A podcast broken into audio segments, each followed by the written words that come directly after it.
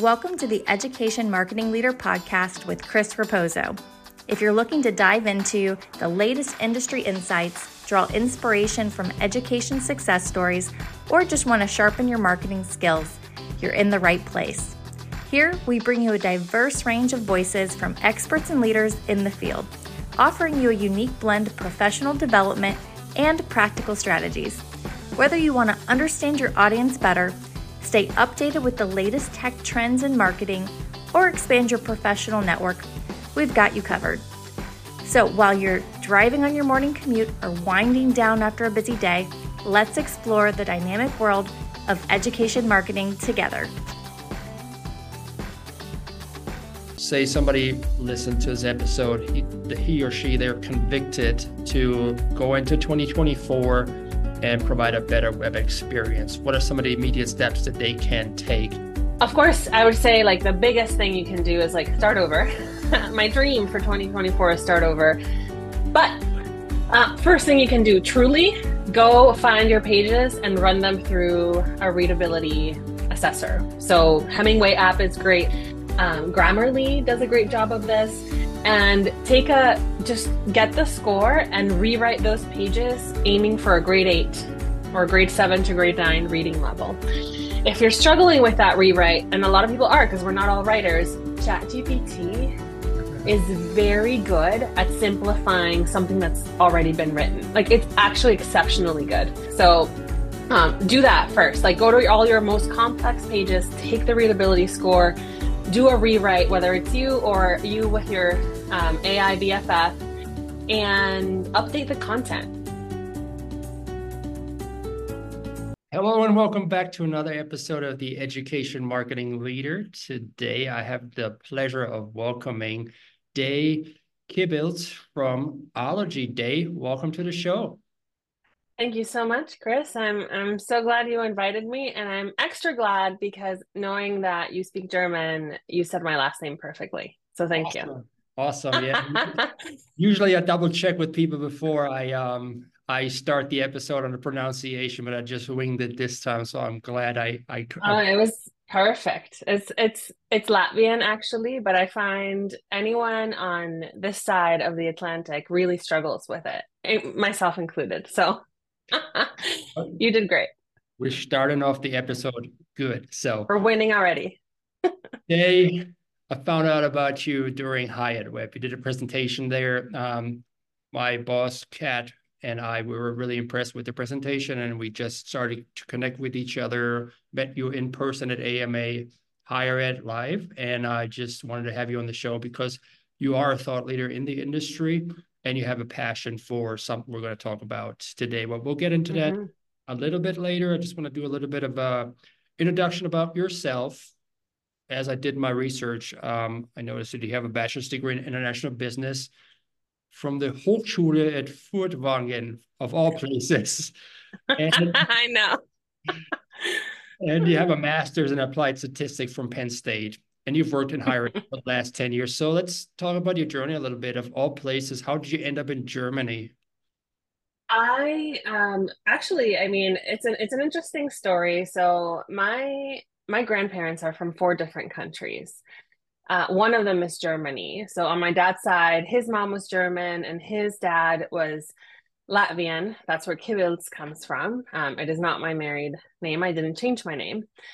Um, and then on, on my mom's side, my grandfather was is Italian and my grandmother was um, Venezuelan. So Germany, the German influence has always been a part of my upbringing because of my dad and his mom. Um, when the time came to go to university, and this is what the the talk was that you saw, I really struggled with the U.S. university system. I was living in Mexico at the time. I failed to apply correctly and I basically had no options. So when we were deciding what am I going to do, um, my dad was like, How about Germany? And so we Googled it. We've tried to find programs that started in English because I didn't speak German at the time. And we found a couple and we sent a bunch of emails, and Hochschule Furtwangen was the first one to answer. So they got me. Nice. um, after that, a lot of things happened. Uh, ended up moving to Penn State with my husband for him to start his PhD program. And that's why I, I was at Penn State. I studied at Penn State, but I also started my higher ed career there. And I wish I had some kind of moving reason for why higher ed and why I got into this industry in the first place. But really, it was a very practical reason. I'm married to a, a would be professor or will be professor. And if he's going to be a professor for the rest of his life, I need to work at the university too, because we're going to have to move. And I don't want to be um, a, you know, a trailing spouse without options. So I uh, started working at Penn State, and that was in 2010, I believe. And the rest is history. Yeah. Yeah, now you're at Ologie, so you're doing great work there um, with the insights from coming from higher ed. So you're not just a, mm-hmm. uh, an advisor or a partner coming from the outside in, talking about all these wonderful things that higher ed institutions should do, but you're actually speaking from experience. And mm-hmm. we'll talk about some of the barriers the higher ed content may um, have for international students and non-traditional students and some of the issues there may be on higher ed websites that keep um, potential students from applying to prospective universities. So mm-hmm. you told us a little bit about not getting into the university system in the United States. That's why you had to pivot to Germany. Could you mm-hmm. elaborate on that a little bit more? Because I know you talk about it in your talks um, mm-hmm. during higher ed conference. But some people may have not heard those. So from a, yeah. can you talk about that a bit? So first I'll do a plug. If you haven't heard that story, go to the Cascade user conference because um, I will be talking about that. Um, you're so welcome, Chris. You're so welcome. Thank you. um, but what essentially happened, I had always been a very high achieving student from birth. Um, from birth, I I say that jokingly, but also in when I was three years old, I started school, and by the time I was four, I was ready for first grade. I was very academically motivated and that was basically my personality. Um it still kind of is to be honest. So uh when whenever wherever we moved my family moved many times. I've lived in six different countries. No my dad was not in the military. He was just a serial entrepreneur um with big dreams.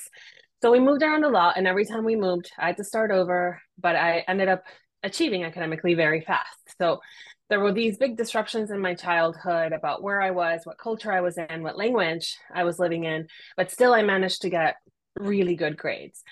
So um, by the time I was in high school, we were in Mexico City and I was in the International Baccalaureate program. And, you know, I'm thinking, I'm a smart kid. I'm going to get into any school I want.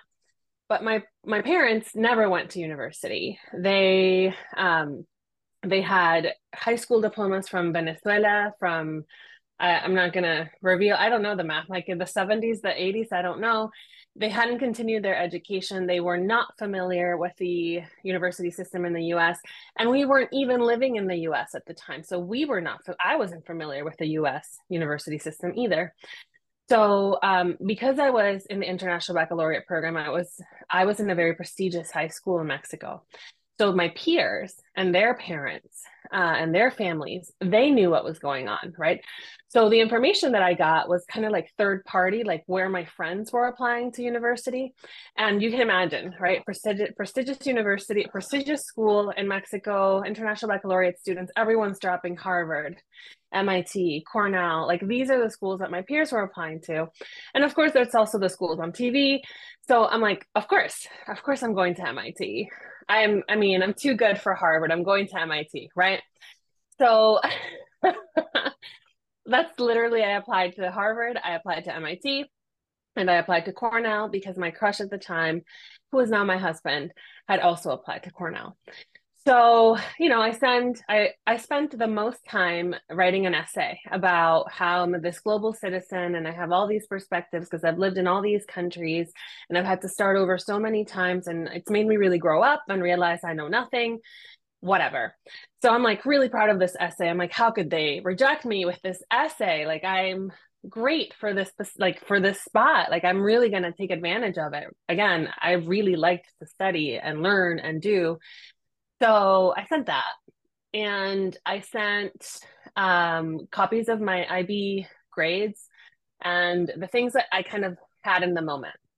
And of course, I got three letters back. Of course, I didn't get into any of these places. And it wasn't until much later in my life that it dawned on me that the reason I didn't get into these places is because I didn't send them all my transcripts. Because now I'm an admissions professional. I've been working in higher ed for many years. Um, the majority of the time that I was in higher ed or I am have been in higher ed was admissions counselor. I'm like, wait a minute, you sent them a TOEFL, you sent them your IB grades, but you didn't send them ninth grade, 10th grade. You didn't send any of the other stuff they asked for. And I'm like, how could I have missed that? Like, how, how is something that to us in this world seems so obvious, not at all obvious to a 17 year old girl in Mexico City trying to navigate the system all by herself because she didn't have parents or resources to to tell me what I needed to do. So that's when I started really getting critical and picky and obsessive about website content, especially admissions website content. Uh, it came from that personal experience of if I think about me objectively, if I think about a student who has gone through what that student went through and the many places that she was at and still was able to excel academically and, and otherwise, um, like this would be the kind of student I want to admit to my institution, but you know, I didn't. I didn't get in. So I started feeling very critical of how websites present this content because mm-hmm. I missed it. Yeah, yeah, and you were like academically inclined, so you weren't like just aloof. You didn't know what to do, right? Right. Pretty smart. You right. have navigated if you would have found it.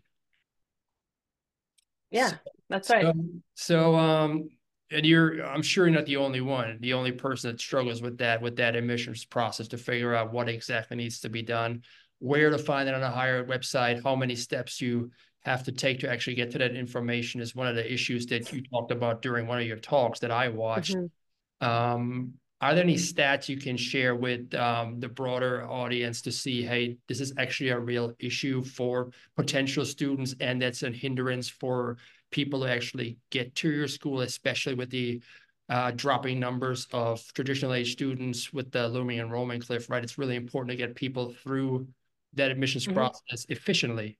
What are some of the stats yeah. out there?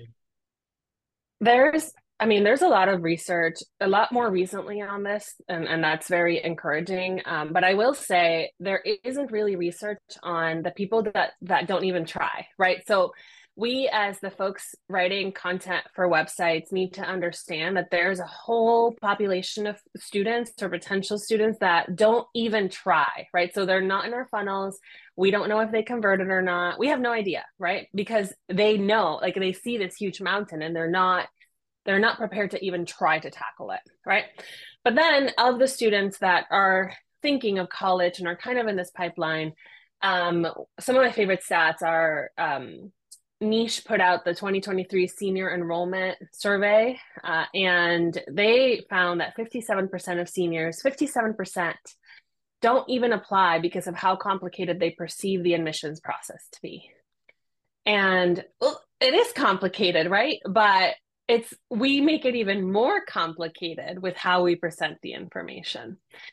Um, Another study by RNL, the 2023 College Planning and Student Emotions Report, they found that 86% of high school seniors uh, report that they're really stressed often. And a lot of that is what's happening in their lives.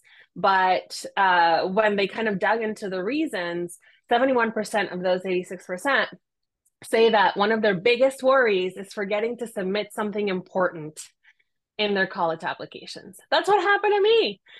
So uh, look at these percentages like 86, 71, right? 57% don't even apply. These are big numbers.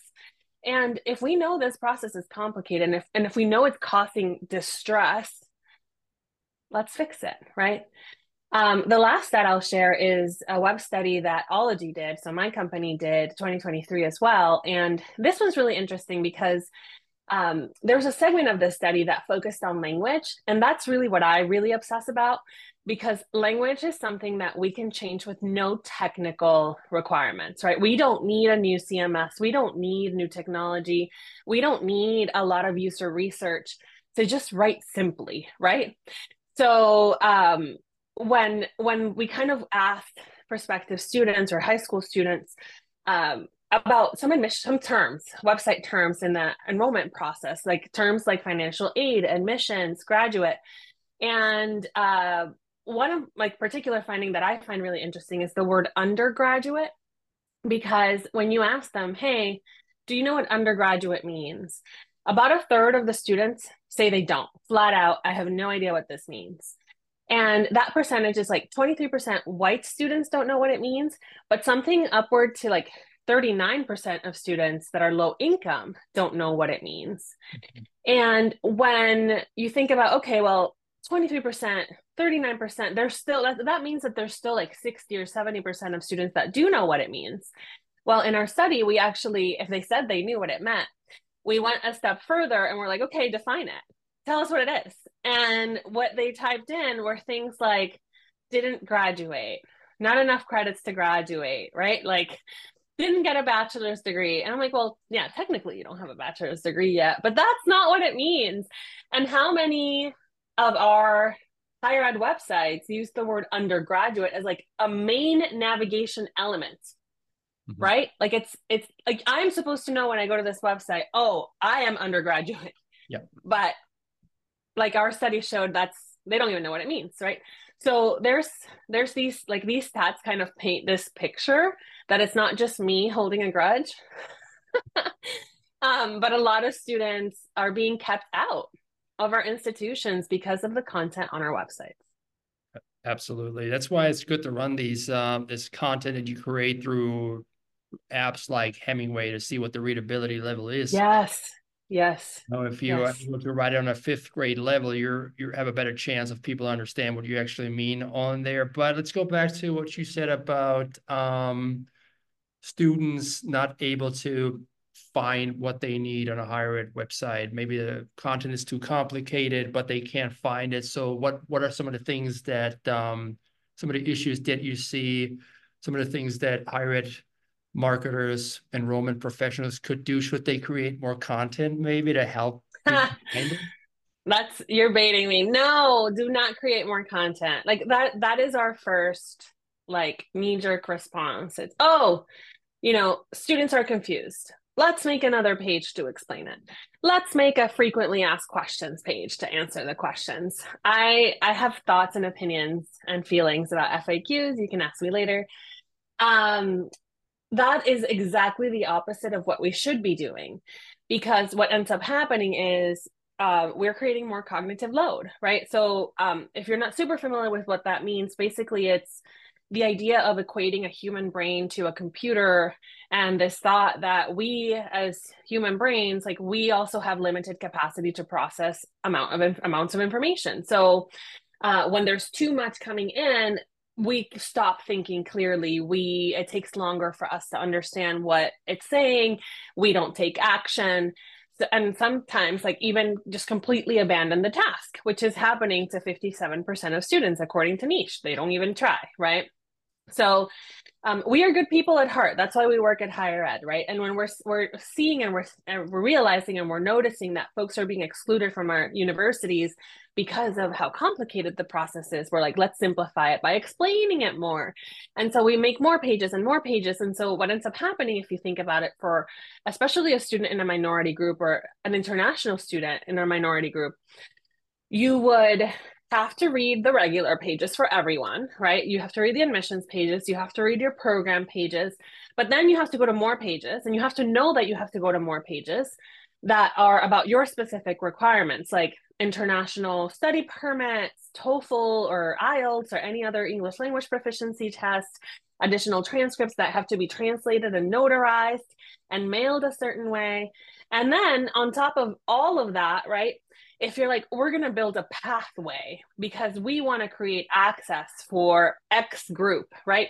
I also have to do all of that. So I have to do all the regular process plus the pathway process. And I have to know that I have to do that. So more is actually harmful. More is more cognitive load. What we need to do is less and explain it better. And language is a really easy way to make it simpler. So you were talking about Hemingway app. That's a free website. You just make sure that the things that you're writing are at uh, easy to consume reading level or readability score. And typically that's like seventh grade, eighth grade reading level. But if you go to your website right now, click a couple times to go to like any financial aid page, any truly pick one, any at random, put it in the Hemingway app. I guarantee you it's going to be at least a grade 11 reading level. And what most people say and react to there is they should be able to understand grade 11 reading level, right? They're graduating high school. But that is um, that that is true if they were reading academic papers or doing homework, mm. but it isn't true when you're trying to get them to do a task. And as adults, when we are navigating government websites, Amazon, and any shopping that we do online, anything that we want to figure out online, because these big companies uh, know this, everything that we navigate online is easy because they know this, because they want us to take action. So we need to just apply those same principles to our websites. Yeah, and apply with empathy, right? Once you put it on there, make sure you put yourself That's right. of that prospective student. Um, we were laughing about the Germany um, university and I didn't give the context for people who don't know me. I am I was born and raised in Germany. I went to high school in Germany, then I moved to the United States. And one of the barriers for me to enrolling in university was the transcripts. I had to get the transcript from Germany, then I had to translate the transcript from German to um, to English done by a professional company, and then uh, um, send it to the to the university uh, and the college. So when I first moved in a sealed envelope, Chris. sealed envelope, exactly. Um, me moving to the United States at the age of 22, barely speaking like English, um, barely making it right. So first of all, I didn't even I didn't want to pay to get these things translated uh, let alone uh, drop money on college. So I went to school as a non-traditional student at the age of 30, right? Once I, when I was finally mentally ready to go down that path.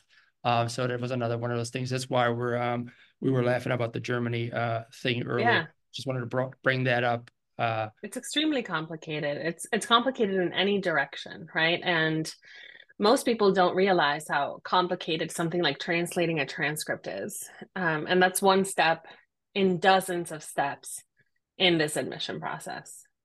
Yeah. Um, what are some of the common uh, barriers or arguments that you've encountered when uh, trying to convince institutions to improve their websites accessibility, and how do you address them? Um, well, one of them I just alluded to just now, where uh, a lot of people kind of put up this front, like, well, they should be able to read complex language, but there is so much research on that uh, on readability and the effect that it has on action and comprehension.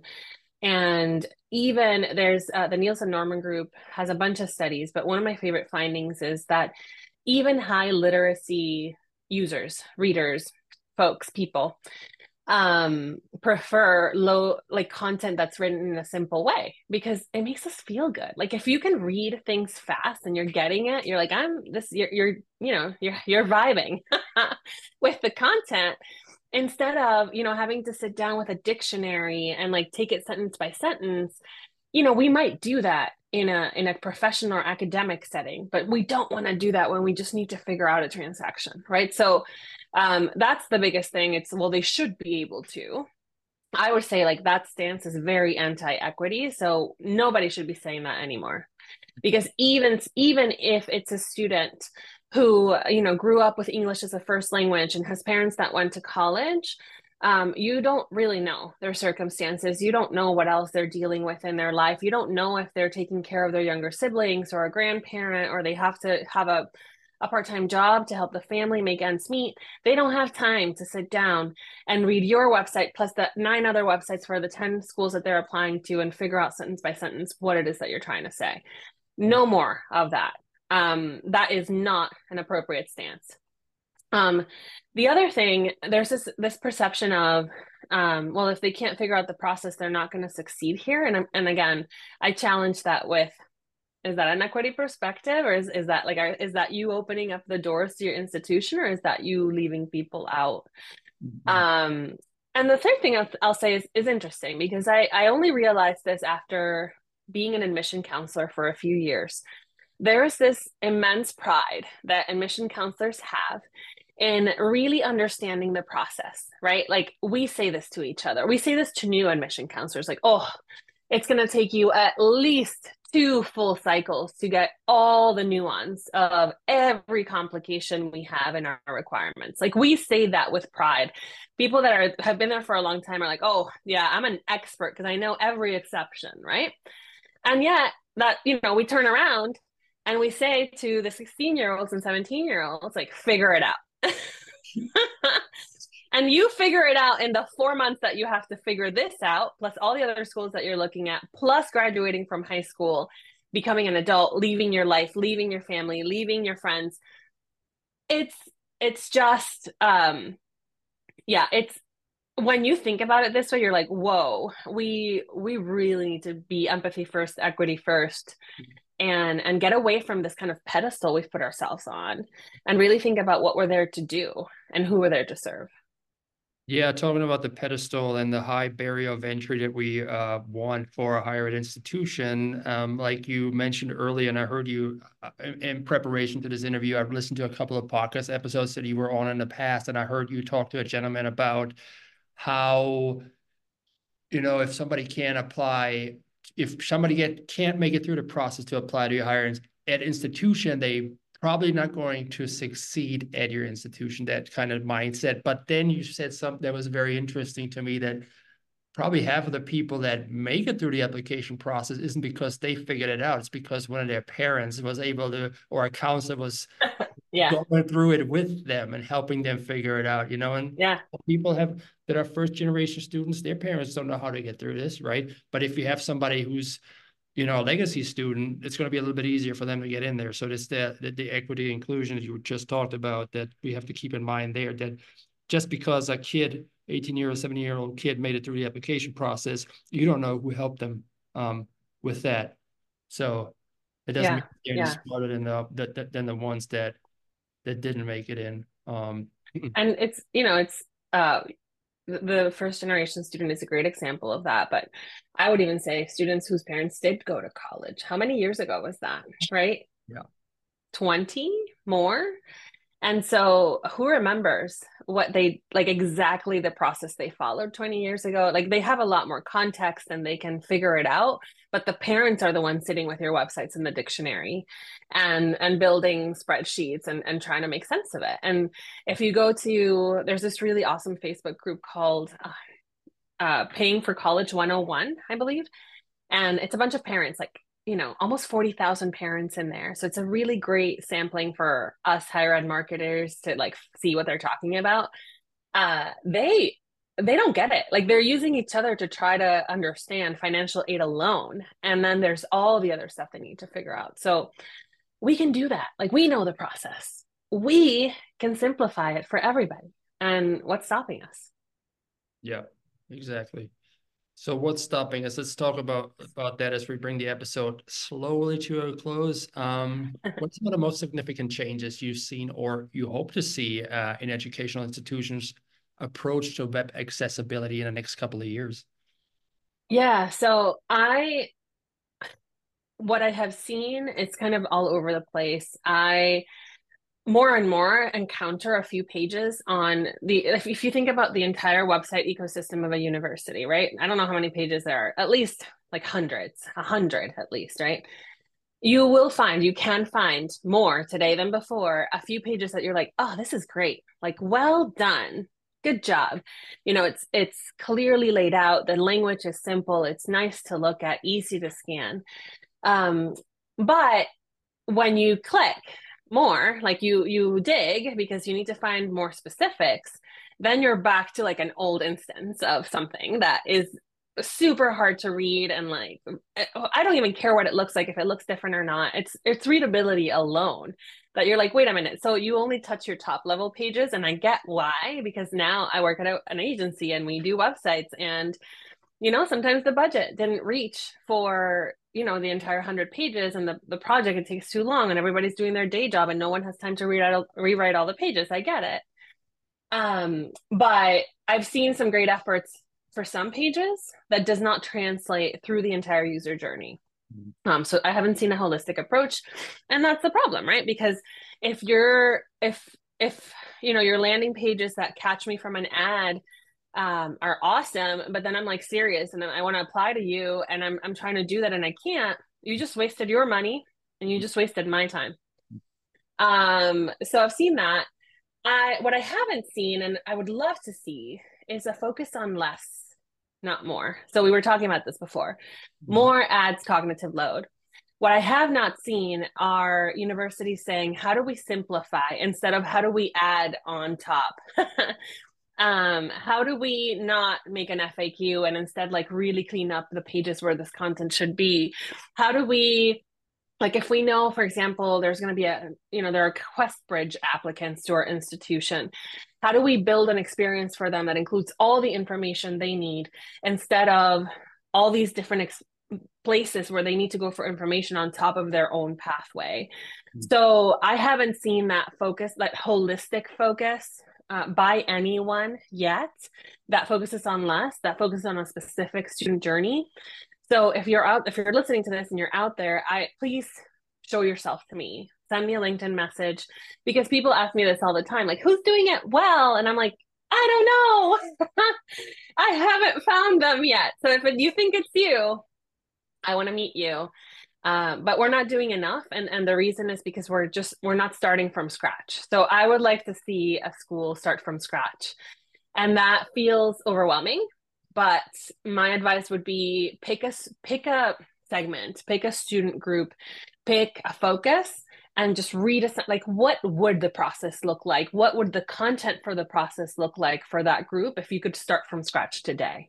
That's what i would want to see very very great advice and i really um, encourage everybody who's doing it well send day a message because she will amplify your institution uh, i will I will use you as my example. Yeah. Say somebody listened to this episode, he he or she they're convicted to go into 2024 and provide a better web experience. What are some of the immediate steps that they can take to do that? Yeah. So January 2nd, when you're back in your office, if you're one of those schools that's going to open that day, we are at Ologie. And frankly, I'm going to be excited to start working again after so much family time. But uh, first thing you can do, truly go find your pages and run them through a readability assessor. So Hemingway app is great. That's like, I think it's hemingwayapp.com. Um, Grammarly does a great job of this. And take a, just get the score and rewrite those pages aiming for a grade eight or grade seven to grade nine reading level. If you're struggling with that rewrite, and a lot of people are because we're not all writers, ChatGPT is very good at simplifying something that's already been written. Like it's actually exceptionally good at that particular thing. So um, do that first. Like go to all your most complex pages, take the readability score, do a rewrite, whether it's you or you with your um, AI BFF, and update the content. That doesn't require um, that doesn't require any technical knowledge. That doesn't require a lot of investment it might require approval because I know how universities work. And somebody from admissions is going to be like, well, you can't change this language because then lawsuits will happen.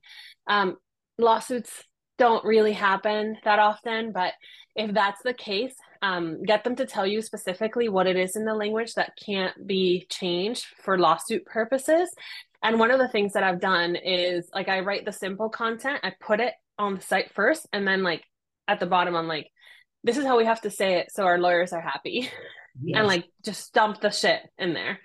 Um truly like do that. Your your students would thank you for it. So do that first then you can start thinking about user research. I think that's really where everything starts. That does take resources but it doesn't take big technical implementations right? So can you work with a consultant? Can you work with a freelancer? Is there someone on your team that has a little bit of extra time um, that can really focus on uh, understanding the journey of a particular segment. So find groups of students that you can talk to, ask them, how did you find information? Did you understand it? Where were you looking? What was a barrier?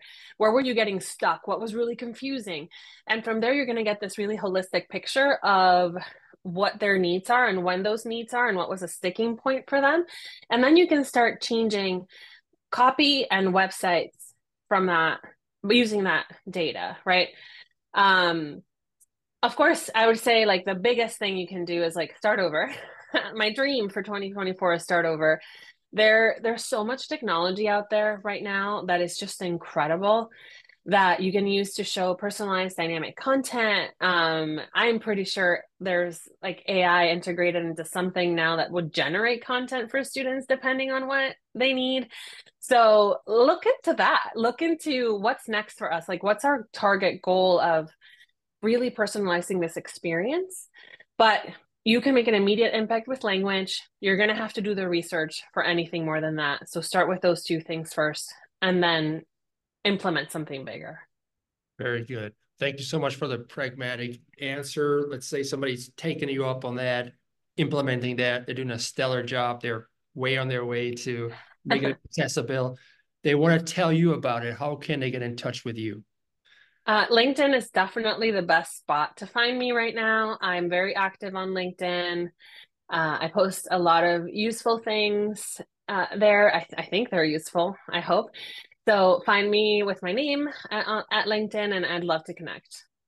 Awesome, Day. Thank you so much for being part of the show today. I really appreciate your insights. I hope you have a happy new year. Thank you so much. You too. Hey, thanks so much for tuning into the show today. If you enjoyed it, don't keep it to yourself. Share with your friends in your network. And if you have a moment, I would really appreciate a review of the podcast. That'll help other people find the show as well. Tune in every Thursday morning at 8 a.m. when I release another episode. Take care now. Have a good one, friends.